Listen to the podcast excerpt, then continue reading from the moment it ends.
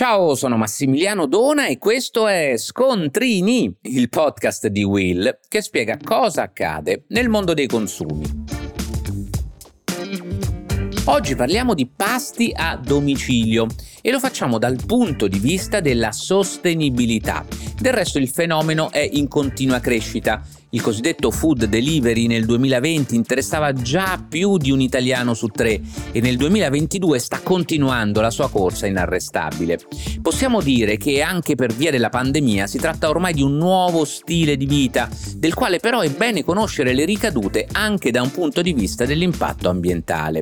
Nel delivery svolge un ruolo da protagonista il packaging utilizzato per il trasporto dei cibi, che ovviamente deve essere idoneo al contatto con gli alimenti, garantendo anzitutto di non rilasciare componenti in quantità tali da mettere in pericolo la salute umana, ma anche di non comportare modifiche nella composizione, nel gusto e nell'odore degli alimenti. Dal punto di vista dei consumatori quindi un primo elemento da osservare è la presenza sui contenitori del simbolo bicchiere e forchetta, oppure l'indicazione specifica di utilizzo dell'articolo, ad esempio cucchiaio per minestra. La presenza di questi pittogrammi danno evidenza del rispetto dei requisiti requisiti richiesti a livello europeo per i materiali che entrano a contatto con gli alimenti. In alternativa al simbolo, le aziende che producono questi materiali e quelle che ne fanno uso devono riportare la dicitura per contatto con prodotti alimentari. Attenzione anche a come smaltire questo materiale perché se non è specificamente indicata la possibilità di riutilizzo,